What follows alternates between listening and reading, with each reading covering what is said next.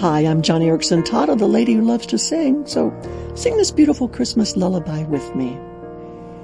Silent night, holy night, all is calm, all is bright, round young virgin, mother child, holy infant so tender and mild, sleep in heavenly peace,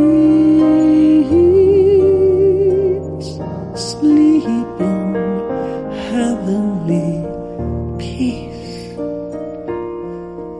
Hey, I'm the lady who loves not only to sing, I love to paint.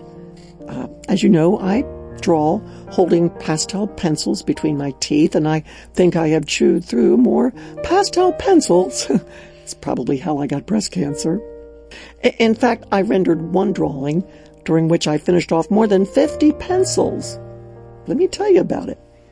In early 1980, Billy Graham asked me to draw Mary holding baby Jesus, and I was honored, but I kept thinking, oh my goodness, there are a million paintings of Mary and Jesus.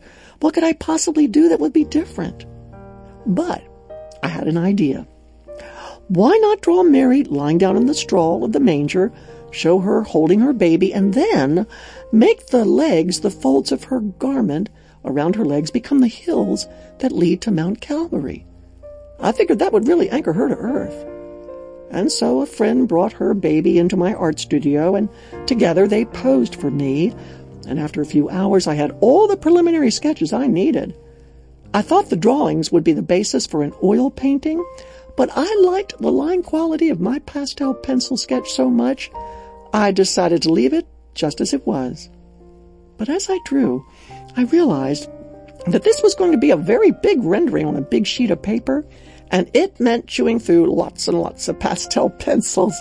And believe me, after about 25 that I chewed through, it, it really tasted bad, this sketch.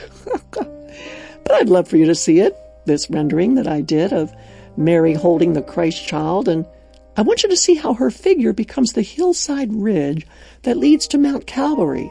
So go to johnnyradio.org to see it and enjoy it and take a moment to reflect on how Jesus' birth must always be connected to his death and resurrection.